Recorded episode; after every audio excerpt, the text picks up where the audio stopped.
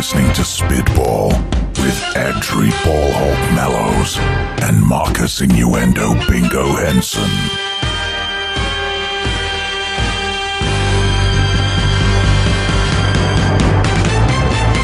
Hello and welcome to episode 65 of Spitball.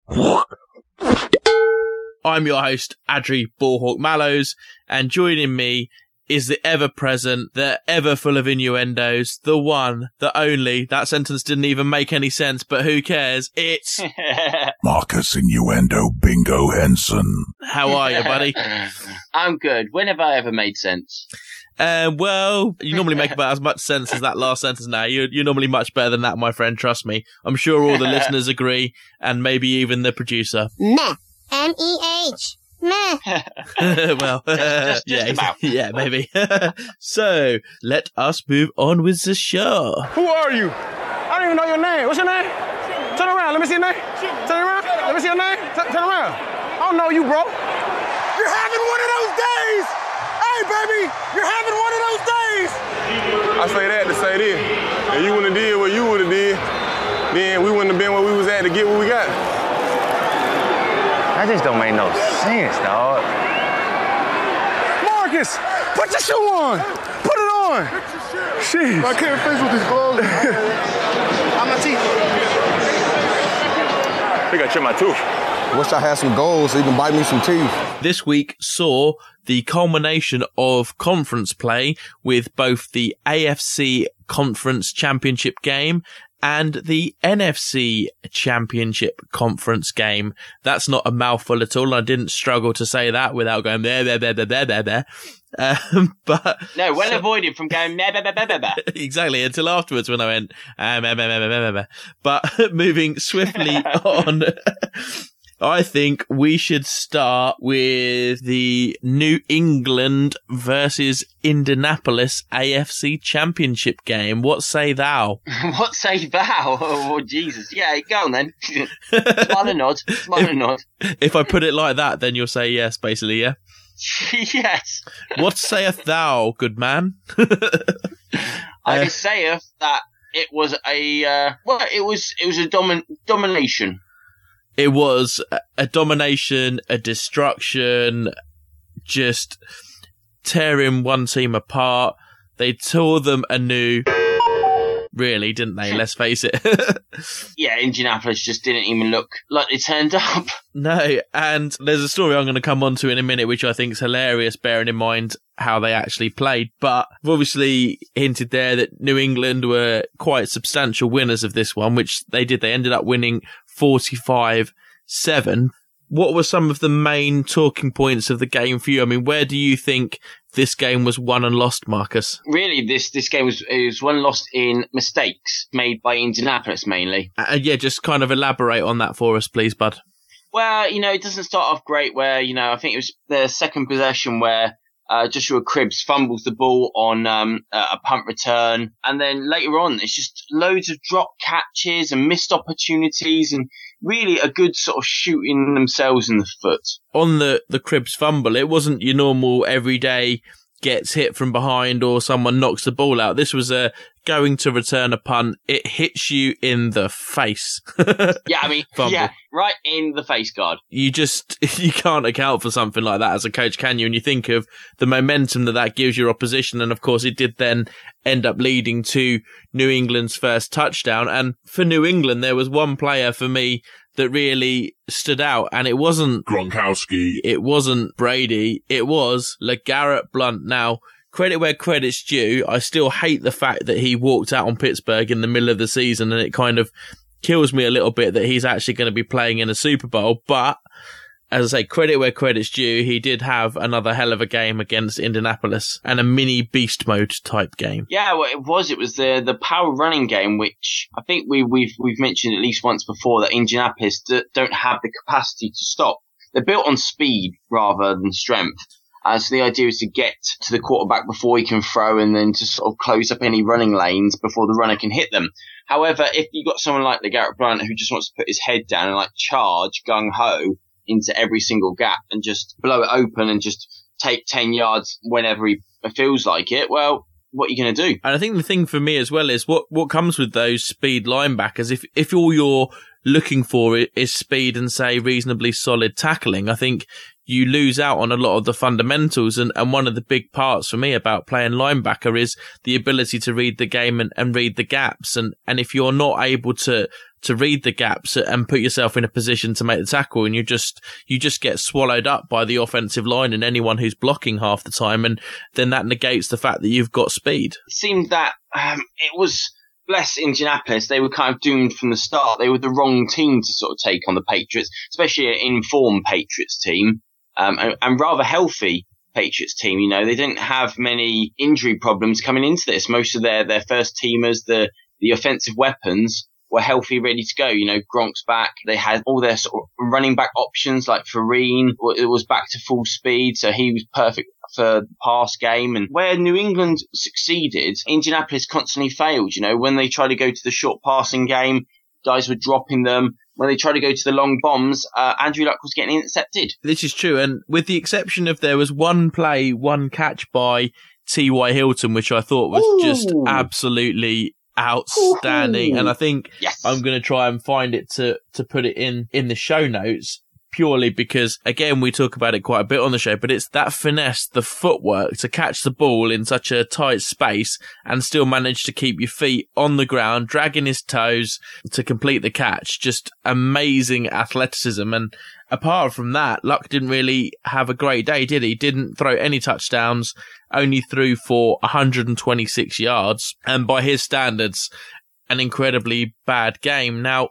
I want to ask you this because it's something I thought about when I was just putting together some notes, but for me, I don't think Indianapolis had that much momentum actually coming into the playoffs there seemed to be uh, a sort of stumbling into, you know, when they, they, they sort of teams talking about teams that stumble into the playoffs. And we, I mean, we look at uh, the likes of, say, Seattle later in the show and the fact that they went on a seven game winning streak into the playoffs. Um, and ultimately, you know, that's helped them. They've got the advantage at the moment, haven't they, Indianapolis, that the AFC South is relatively an unchallenged crown.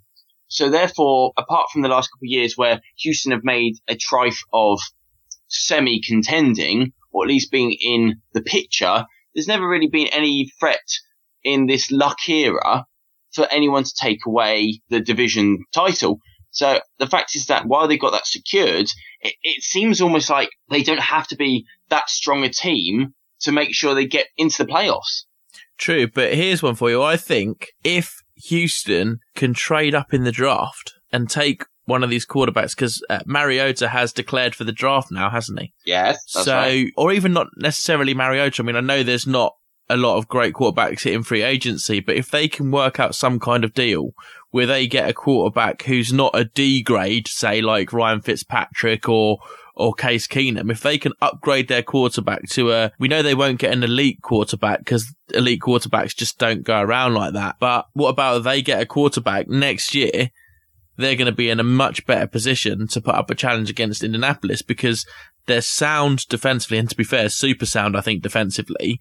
Running back wise, this year we've had the emergence of Alfred Blue behind Arian Foster. So, whilst Foster brings a hell of a lot to that team, in blue they've got a, a great backup there. The receivers, they've got DeAndre Hopkins. If they keep Andre Johnson and get someone who can actually get him motivated and playing well, then um, I think Indianapolis might not have such an easy time of it next year. I mean, don't take away from Indianapolis. They did knock off Denver last week. The situation they're in, you know, this comfortable ride they're on, it can't last forever. So sooner or later, that team's going to have to strengthen itself. Now, I know there's a lot of young blood in there, so fair enough, you know, making for the future. The talent wise on offense, you know, you look at the sort of like Hilton and Nicks and Coby Fleener. So um, with luck throwing to them, they've got a great passing game. They haven't for the last couple of years had a rushing game.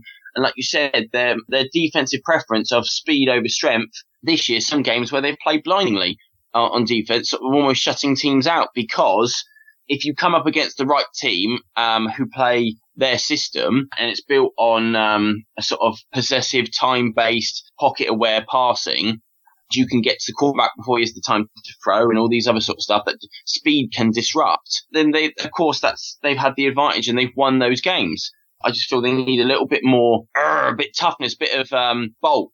So you have to even just look at the sort of the size of New England. Big running backs. You got big tight ends, big strong sort of dominant line. Those sort of teams which are playing the strength card, I feel the speed's lost to them. Yeah, and and to be fair, on a plus note as well, you'd have to say that the Colts are getting further and further into the playoffs with Andrew Luck. So, you know, I, I, I firmly believe that Andrew Luck will get to a Super Bowl with the Colts. It's just that he may need to wait a couple of years unless they can properly build the right team around him as far as running game goes and also a solid defense. The speed will only get you so far as we've mentioned, but make sure you build a, a solid defense and then you don't need Andrew Luck to be pl- throwing 50 passes a game because then that takes away uh, part of the surprise on the defense. They know Luck's going to be dropping back and passing, so they can just do whatever they want pretty much as long as they cover a few receivers down the field, blitz him. They know that they're not going to have to worry about a run. So I think perhaps maybe we'll we'll leave that there with the exception of the scandal to come out of this game. Now, when you get blown out 45 to 7, normally you just have to put your hands up and say, do you know what? We were awful. There's, there's, there's nothing else to say. We have to stick our hands up. It was a poorly coached, poorly executed, everything around it, just a bad, bad game. We'll come back stronger next year. Instead, they've chosen to accuse New England of deflating the pressure in the, the game balls to make it easier to throw and grip and catch. Now, it came apparently on the back of an interception that the Colts had. But let's look at the facts. Two hours before each game, uh, each team has bought 12 balls to a game. Uh, the referee goes and checks the balls and signs them off, and then they're kept by. It's going to sound really lame terminology, but when I read it, it's effectively the ball keeper, the ball boy, whatever you want to call them. They stay with them until game time. And then obviously we know that during the game, you see all of the different people around the pitch with the, like the kind of the stomach basket of balls. The refs are handling the ball pretty much every single play, whether they're marking it for a line of scrimmage, what have you. The only time in the game that one of the balls was changed for whatever reason that still hasn't been made clear yet was before a kickoff, which is a kicking ball, which they wouldn't use during their offense anyway, because there's separate balls for kicking and there's separate balls for, for rushing and passing, etc. So not quite sure where this one's going to go, but it seems like it's very much clutching at straws. It feels just like a little bit of a media storm, like a bit of a spin, you know. You look at the other game and how it had that sort of roller coaster ride, because I think, just to be fair, because this was just such a sledging on one side, absolute domination, there has to be something for the media to grip onto. They can't just say, oh, the Pats just destroy the, the Colts. No, it's too boring. Just like comfortable win into the, to, takes Pats to Super Bowl. Yeah, it's not going to sell headlines. Oh, another Patriot scandal. Oh, now that's going to get people selling papers and stuff. That's what it just feels like to me. I, I have to concur to, to some degree there, I think. And let's just finish off then. I know I said this a little while ago, but the final note on that particular. As, as, we always do. As we always do. The final note, but the final note and the final note. But this is the final note. Well, New England are in the Super Bowl for the eighth time, and Tom Brady is in the Super Bowl for the sixth time. That to me, with everything he's had to work with, that's why Brady is better than Manning. I do not envy the guy who is going to have to replace him. No, agreed. How how do you replace that? You, you, you don't, and I think I, I feel really, really sorry for whichever quarterback gets drafted or whoever they're going to try and think is going to be Brady's successor. He will always be regarded in light of Brady's achievements, which are phenomenal, and he will always be regarded in his just, I, I guess, the the command and presence in the locker room. Because let's face it, if Brady asks all those guys to jump, they'd leap into the air simultaneously. I think he's got such a, such a character. Well, you see him on the sideline, so pumped up. I'm sure five minutes in his company, and I too would would follow that man to hell and back. Yeah, fair play. So we will leave that there. You are listening to Spitball. We come on now to the NFC Conference Championship game between Seattle and Green Bay in, of course, the loudest stadium in the NFL. in CenturyLink Field in Seattle. Now, this game was a hell of a game from start to finish. I mean, wow. Just simply wow. On the, the first Green Bay drive, they drive the length of the field and then they get close to the goal line and Rodgers uncharacteristically throws an interception because he underthrew uh, Adams on the fade against Richard Sherman, and that's always bad news whenever you underthrow a ball against Richard Sherman. Yeah, well, I mean, yeah, the, the, the coverage. Oh my word, absolutely perfection by Richard Sherman. But then we start to to come to, to just to accept that that that Richard Sherman is just is phenomenal, and you have to play phenomenal an, an extra level above that to beat him. It was definitely one of those nail biters from just start to finish. Sitting there going, I'm glad I'm not a, a Packers or a, or a Seattle fan because I think you would have had your heart firmly in your throat for the pretty much the entire game. Yeah, absolutely. Well, just one quick thing on the the Sherman pick. When you watch the replay, obviously I don't know whether Adams was uh, Rodgers' first read or not, but there's a moment when you see Adams get off the line of scrimmage, as he starts to get towards Sherman, he hits a burst of speed and he actually has about two, three yards on Sherman when if the ball's thrown then, that's a touchdown every day of the week. But because either he doesn't see him because his progressions had him somewhere else on the field, but the fact that he saw him late and then underthrew him, that's the reason why, obviously in a great play by Sherman, kind of making up for the loss in ground. Then on the next drive, yeah, yeah. Russell Wilson comes out.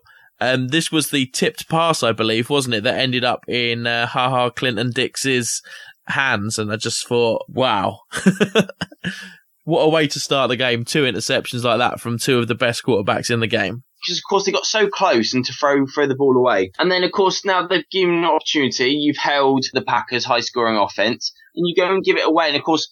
Uh, it should have been closer, not for the 15 yard penalty, but they're pretty much in your red zone now. You've just gifted it back to them. And I was just sitting there going, well, it seems no one wants to win today. Yeah, it was absolutely crazy, wasn't it? And um, yeah, like I said, that 15 yard penalty was a, a, taunting penalty, I believe. Uh, one was it one of the defensive linemen getting in, in someone's face? Yeah, and it was silly because Ha Ha returned it to about the about the, eight. Uh, no, it's even closer than that. I think he returned it, it, to about the the four or the five yard line, one hundred percent, if not exactly. closer. And, and, you're sitting there going, "You've done what?" Because of course, it, inevitably in the end, that's what happens. I mean, to be fair, fair play Seattle. What a way to stop them. I mean, first they think Kuhn's in, but he's not. And then I think, uh, they try and run it with Lacy, uh, like on the goal and they just stop him dead. Bang. Two, two really short runs denied. See, now with that, obviously they had two attempts again from the half yard line, taking it up to third down. Now, on fourth down in that situation, away to Seattle, do you take the points as McCarthy did, or do you try and ram it in their throats? You've got the momentum. If you don't score, they start on the half yard line, regardless of the fact that they've got Marshawn Lynch. You've got everything going for you, with the exception of that small emotional boost that comes with a with a fourth down stop. Had they been stopped? No, I, I wouldn't have done it in the first one. I think he was right to take the first three points. However, the next drive after that, again, when they get so bogged down, and I think it's about two yard line, that's when I'd sit there and go, right, we've been here once and we had to take three let's see if we can just get one extra. Of course, because that second try, obviously they, they got the three points off the, the first drive, kicks it off, and then Baldwin fumbles and they get a, a second chance to put more points on the board. So you're thinking you can allow McCarthy to get the first points on the board, but let's not forget the momentum that builds up there. So they've got their three points. They kick off. They get the fumble recovery. They get down to the goal line again. Yep. So they've got all that momentum with them chances are they probably would get over the line on the fourth down. It just felt that with the field goals, they just never truly put the nail in the coffin. Seattle, I mean, you think about it as you work through like the seven points, think how, how much the game would have changed and just sitting there going, if I had scored, it's a, it's a 10 point game. Then the Randall Cobb one later on, that's a 17 point game.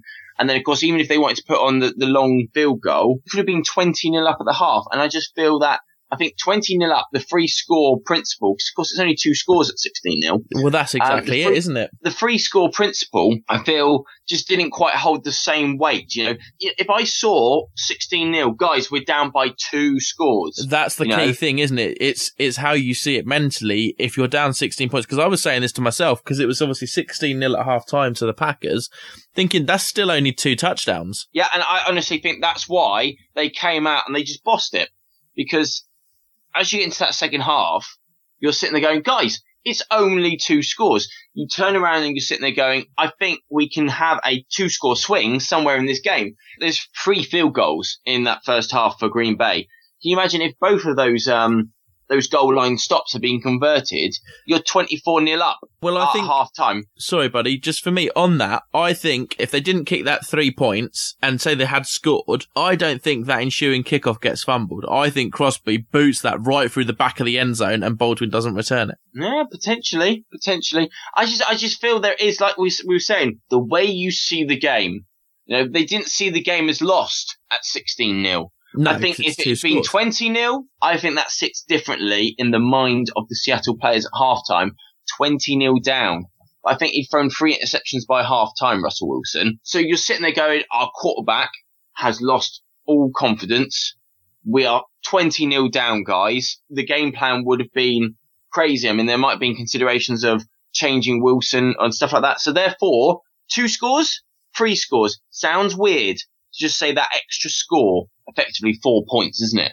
Mm. It's a big four points. It's a very big four points. Yeah, absolutely. Well, it kind of reminds me of, of rugby in a way, because I think in rugby, and forgive me for talking about this on our NFL podcast, but I always feel that when you're only sort of seven points up, and when you're only basically a converted try ahead, you know, it's only a small gap. But as soon as you get that extra three points on there as well, and you get a 10 point lead, it, it's not very often I've seen teams come back from, from 10 points down. I mean, the first time I think I ever saw it was when when Australia were actually uh, 17 points down, I believe, this year against Ireland, uh, and managed to get it back to 17. Or somehow it was really weird. But um, in general, it doesn't happen. It's that kind of comfort margin, regardless of sport. Once you get that comfort margin, or say like 3 0 in football, for example, it's when you may think about taking your foot off the gas. But against a team like Seattle, even then, you would try and surely run up the score. And there was a point in the second half, Sherman gets injured. I think this was my biggest bugbear of that entire game. Sherman gets hurt. He's down to one arm in that second half. The first thing they did was put Jordy Nelson on him. And that to me, I thought, yep, absolutely great move. But they didn't really run any kind of deep routes or anything with Nelson. I'm thinking Sherman's down to one arm. The first thing I'm going to do is send a go route on him.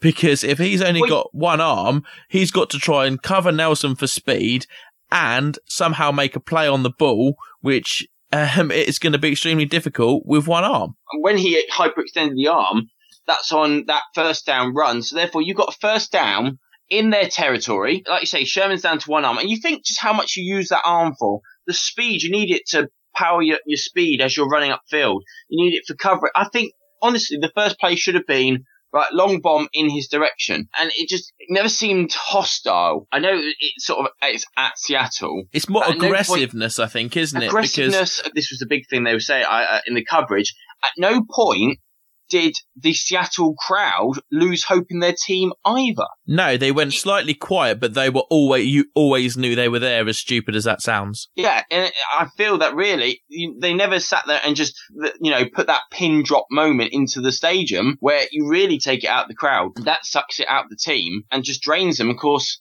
like you say, I mean they end up kicking another field goal and it's like 19-7.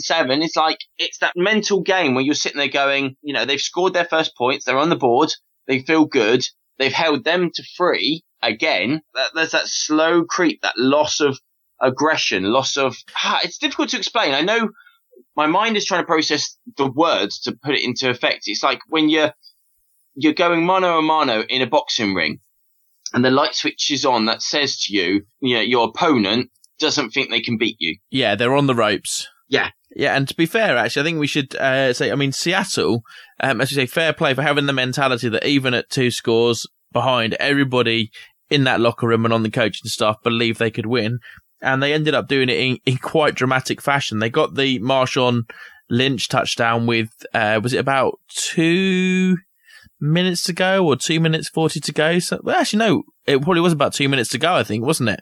And, um, obviously they then went for the onside kick, which we're going to talk about now. And, um, they managed to recover the onside kick because, uh, Bostic went up for, for the catch, um, and it kind of bounced off his helmet and then ended up in the arms of, uh, Seahawks and they went on to get another score and then the two point conversion as well afterwards. And on that two point conversion, now, Ha Ha Clinton-Dix had had an amazing game up until that point. He had two interceptions, uh, his second of which I'm definitely putting in the show notes because it was just unbelievable. But then on that two point conversion, whether he thought the ball was just sailing well out the back of the end zone or what, I don't know, but it's almost inexcusable that he doesn't jump up to try and make a play on that, that, sh- that pass to, to Baldwin. Yeah, I, I, I did look at this actually because I was like, what are you playing at? And what it seems like is like you say, with the way that it was thrown, he's got Wilson in his sights on one eye, and he, you can see that he's looking down at the other Wilson. Oh, it was Luke Wilson. Wilson. wasn't it? Sorry, it was Luke Wilson Yeah. that got the two point conversion. Yes, sorry. So he's got he's, he's looking at the quarterback and the tight end. So he's got his man. He knows he's close enough to his guy. He sees the throw, and it almost looks like because the wind was blowing horribly, and it was a rainy, horrible day, and you could see the wind does take it. And it honestly, it does feel like, like you say, that he almost feels because it does start to fear away vi- violently, um, sort of to the right. It almost looks like he thinks it's going to land over everyone's head.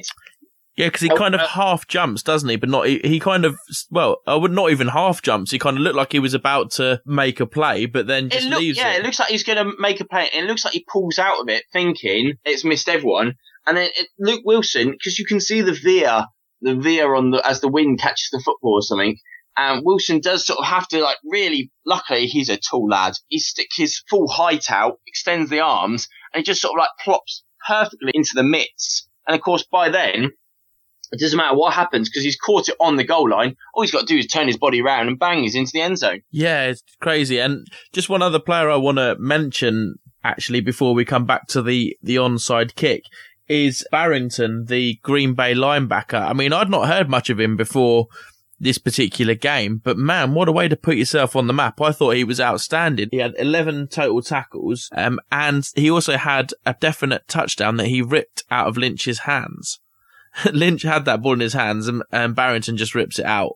Um, again, we're going to put um, the highlights of both championship games in the show notes for you so you can have a look yourself. But I just thought, man, this this is going to be one hell of a linebacker. There's so many people who had a great game and then one moment failed them. And there was other people who had such bad games. I'm thinking of Jermaine Kearse here and then pulled it out when it most counted. Yeah, agreed. So we'll come on now to the onside kick right at the end of the game, which we know that Seattle recovered.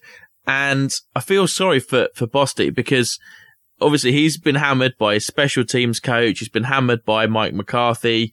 When Jeff Reinebold was describing it on the actual uh, Sky Sports coverage and how he was supposed to, to block the guy in front of him for Nelson to, to make the catch behind him. You know what? At the end of the day, we've all been there where we all just want to make a play in the heat of the moment. You're not thinking straight. You kind of, you almost go into like a rabbit in the headlights situation, don't you? Because you're in that, under that much pressure that you just kind of go on what you think's right rather than necessarily what your brain is saying you should have been doing. Yeah, I mean, let's face it, we're not robots here. We're all human. And the fact is that when you play the game, you know, there are moments when you, it's more beneficial to say swat the ball down than accept it. Yeah, or, or ta- stay there and make a tackle instead of going for the pick because there's been many times when I've been, my eyes have lit up because I think I'm going to get an amazing pick. And then next thing you know, the receiver's got it and I'm flat footed. Exactly, and it's you know what it, it is sort of drummed into you. Oh, me catch ball. Ah, catch ball is good, and that's it's it's that sort of mentality that you know when in the in that split second, that conscientious part of your brain that sort of operates without actual any instruction, that sort of just the reflexes and it, that sort of muscle memory that sees the football in front of you, and does you know does it remember that Jordy Nelson is a pace behind you, ready to catch the ball as Uh. his role? No, it doesn't. It says, no, I've got to catch that ball. Yeah, it absolutely does. And I think on that, afterwards, I think Bostic was absolutely 100% first class. I mean, let's face it, nobody on the planet feels as bad as that guy does right now because he thinks, regardless of everything else that's gone on in that game, he thinks he's cost his team a shot at the Super Bowl. No one feels worse than that guy, but he came out, he owned his mistake. We've talked about this before about, uh, Dumervil owning his uh, sorry, not Dumervil, sorry, it was uh, Haloti Ngata, wasn't it? Who owned his mistake and said, you know what, I've let the team down, etc., etc. But uh, he came out, he owned it. He said he, he's let his teammates down and everything else, like family, and and he's just been 100% first class. Yet, as always, you do get that small percentage of narrow-minded people that think it's okay to tweet a guy uh, all kinds of garbage. Um, I mean, I've seen tweets today that just say like, at, oh, actually, I'm not, I'm not going to give out his Twitter handle because that could be for just a, a lead for other people just go and abuse him. And I'm not going to do that. But people are tweeting him just being like, Hey, you, or, uh, did you have hot cheese on your hands when you were going to catch that ball? Just random things like that. And that's the, um, they're not the worst of the insults by far. And you just think, we all get frustrated after our team loses and we all want to like punch the, the nearest person or object to us. But there are those of us that think bullying, and there's no other word for this, by the way, people, bullying someone on Twitter because you're upset is not acceptable in any way, shape or form. No, absolutely. And unfortunately, it's the bane of the, the modern social media that it makes it just too easy. Yeah, 100%. And, um, the only thing I will say is that there's on the flip side to that, when I was going through the tweets before we uh, started recording, there is so much positive stuff on there today. Um, just reading about 90% of the tweets I read were, Hey man, the real fans have got your back.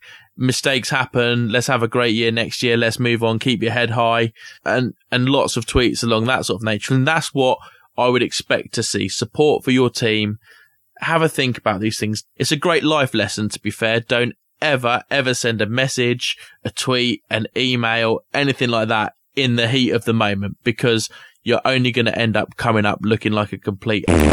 Yeah, and like you said, and the fact is, the real fans will come around and they will, they do have his back.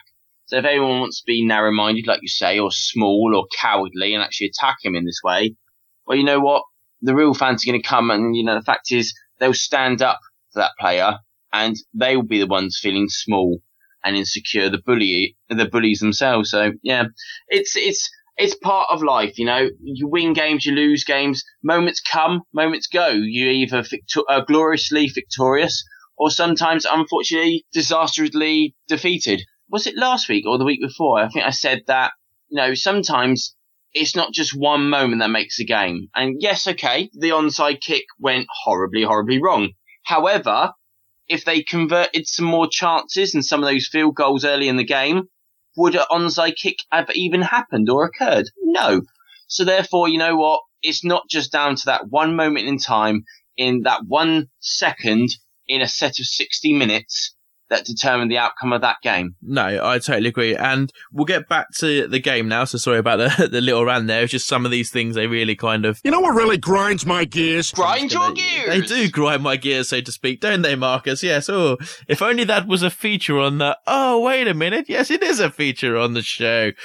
Um, back to the game. After recovering the onside kick, they get the score. Then Green Bay somehow, well, Aaron Rodgers is how, I guess, uh, drive the ball down the length of the field, take it to overtime. And at that point, you're thinking this could go anyway. I, th- I was thinking, I was really hoping the Madden cover curse was going to come into play. And despite their comeback, um, Seattle were going to lose because of Madden. Um, unfortunately, it didn't quite work out that way. Green Bay got the ball after winning the toss and oh, man, that's what you talk about using momentum in your favour. What did it take? Four, five plays tops to score that game winning touchdown? It kind of, just for a moment there, as I watched it and I just sat there and went, where has this been all game? Yeah, well, it was the Green Bay defense getting tired because the Green Bay defense, up until that sort of point in time, they'd absolutely played their skins out. They turned Seattle over five times. You can't ask more from your defense at that point in time. They are absolutely beaten up. They're broken. They've had everything start to go against them. And it's just like, you're just emotionally drained, I think, at that point, aren't you? Uh, yes, I think if you split up the team, the defense played a performance that could have won an NFC championship game. Mate, that was a, they played a performance up until, well, the defense as a whole, obviously there's a, a couple of plays in there, but let's just say as a whole, the defense played a game not just worthy of winning the championship, a game that could win you the Super Bowl. That kind of performance on defense, defense wins championships and they were amazing. this game has three phases in it. They won the defensive battle. The special team battle was a draw. And ultimately, it came down mano a mano, offense versus offense.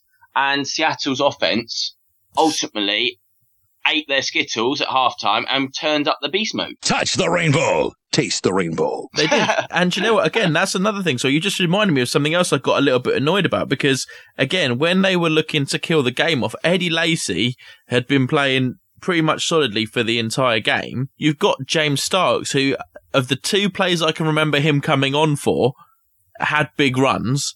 So again, at that point where you've just got that um, Morgan Burnett pick, you're in a great position in the uh, in the field. Give it to your change of pace back. They're the situations he is there for, right? Because they're used to uh, Lacy bulldozing through. You're midway through sort of the, the the fourth quarter. You've been playing football for nearly sixty minutes.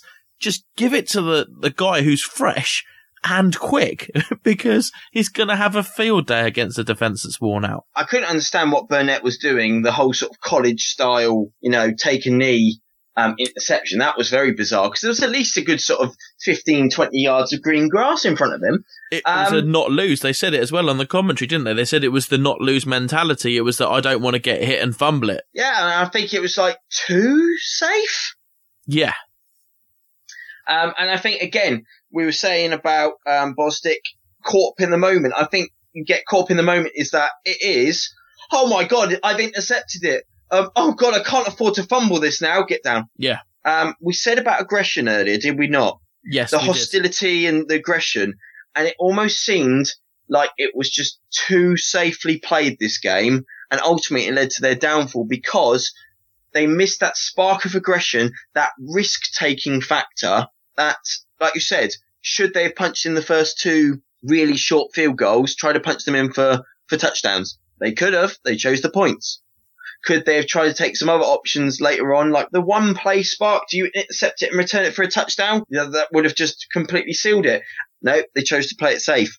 Just feels like Could Clay Matthews have stayed on the, the left Oh, guard yeah. Um, instead of uh, going after the kicker? Because let's face it, the again, kicker was never going to and more- outrun anyone, was he? Yeah, that's it. And the more and more I watch that replay, when the um, when the holder or as the punter wasn't it Jon Ryan, when he makes that throw, the guy who missed him in the first place and let him escape has practically got a hand on his shirt. Yeah. So if Matthews stays there, as soon as as soon as Ryan's crossed the line of scrimmage, you come off your receiver and you absolutely annihilate the punter. I mean, how often do you get a chance to get a free shot like that on a punter? You, you don't. So as soon as he's come across the line of scrimmage, boom. But obviously that's, again, these are all mental errors. So you can't just blame one guy. There's several things throughout that game. Um, but we're going to leave that there. I think I'm just looking at the time and thinking, man, we only Oh, had two games to talk Yeah. about this week. and boy, did we talk. so much so that we're actually going to, maybe we're going to take the, uh, the third uh, gear grind out of the show, I think, because we've probably done enough gear grinding in Oh, we, this. we've ground our gears quite nicely tonight, haven't we not? Uh, I think we have. So, uh, join us in a moment for the last part of the show. I'm eating burritos bigger than you. It's time to go eat, baby. Let's eat. You got some hungry dogs over here. Apple, orange, orange. Hot potato. I don't want no crackers. Hungry, man. I gotta eat it. Feed him, he hungry. Man, you guys didn't eat your Wheaties this morning, did you? We eating all day, bro. We'll grind these guys up and turn them into little bitty eagle meatballs. we are going to finish off this week's show by talking about our other venture.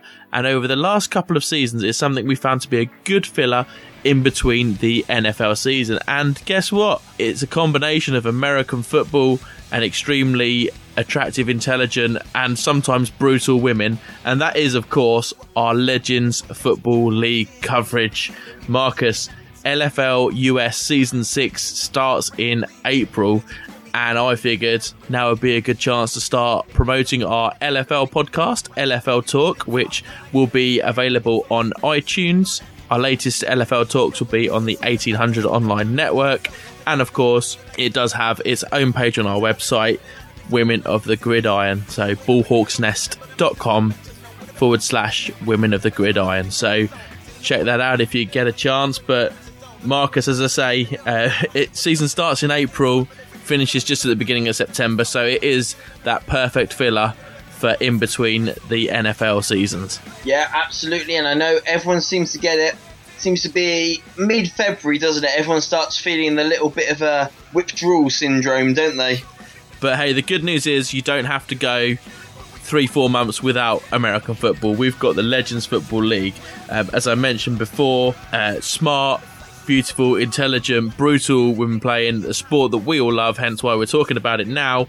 I think if you haven't had the chance, I'm going to put our trailer for this upcoming season of LFL Talk and the Legends Football League into our show notes, uh, video courtesy uh, of the Legends Football League for their footage and the track is by a great band called Adrenaline, who also did the music for the LFL's uh, game coverage last year. So definitely check that out. Marcus, last year on LFL Season 5 US, what would you say were your main highlights from our show, maybe, and also the season itself?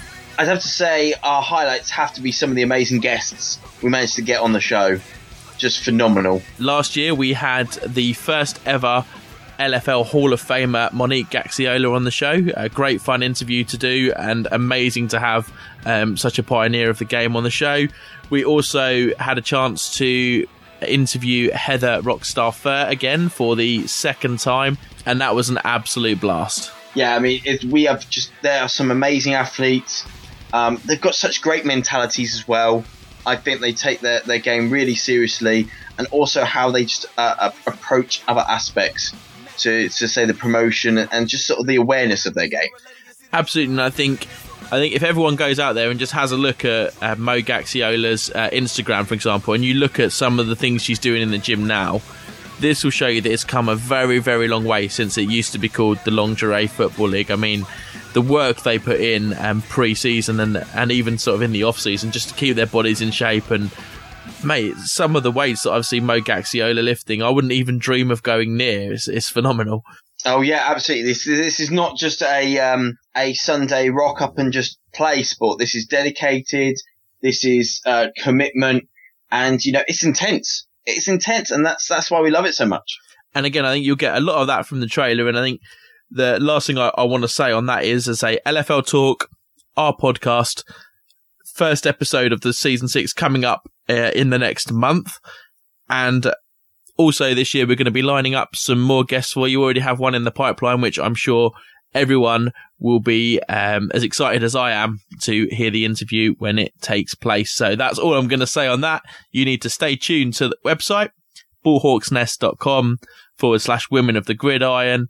Uh, follow us on Twitter at Ballhawks Nest. And most importantly, remember. Hey guys, if you want to get a hold of Audrey or Marcus, send them an email at ballhawksnest at gmail.com. And if you don't recognize that voice already, when you've started watching the LFL, you will recognize that that is, of course, the fantastic Heather Rockstar Furr with our email message there. So the final thing I'm going to mention about the LFL before we wrap up the show is that Marcus? I know uh, you've probably not had a chance with, with all your uni work and Mars Online's and everything to, to keep track of some of the news, but it's been announced this evening that the Chicago Bliss, the defending LFL champions, are going to be moving to Toyota Park in Bridgeview, Illinois, which is also where the Chicago Fire play. And Marcus, do you know how many people that stadium holds? Wait. I haven't got a clue, but um, thirty thousand people. Woo! And it's an outdoor grass stadium, which we all know how much I love the fact that LFL is making the transition to outdoor grass stadiums because it's a lot safer for the players and it generally makes uh, a much better atmosphere.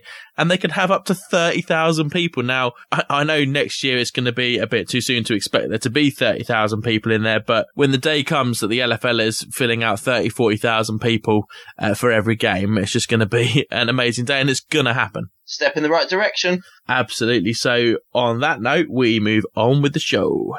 Spamhead Productions are a small independent sound recording company based in rural Hertfordshire. We specialise in creating content for all your podcasting needs, whether it be field recordings, vox pops, or capturing the atmosphere during social events. Editing is a very time consuming job, so Spamhead Productions are on hand to take away some of the burden for you. Just advise us on how you'd like your content to sound, and we will do the rest. We can even help you design and manage a website for your podcast too. Visit us now, spamheadproductions.weebly.com. That's spamheadproductions.weebly.com. that wraps up our rantings for another week. Rantings, yeah. Absolutely. That's all right.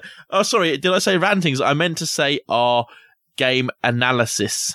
There you go. Excellent. yeah, get there in the end. So, yep, that is us for another, well, it's actually another couple of weeks now because obviously with the gap now, two week gap until the Super Bowl. So there'll be no podcast from us next week. I know. Oh, indeed. Will you miss me, Marcus? Oh, I always do. oh, hello. Go. Hello. No, I'm they, they came up a little bit too camp, I think, right there. hello. Hello. so, yes. um, oh my days, we've gone crazy. indeed. So, on the crazy note, remember, Hey guys, if you want to get a hold of Audrey or Marcus, send them an email at ballhawksnest at gmail.com. we are also now downloadable on iTunes. Our latest shows are rebroadcast on the 1800 online network, a link to which is at the side of the page. Marcus, my good friend, until after the Super Bowl, man, it's been an absolute pleasure.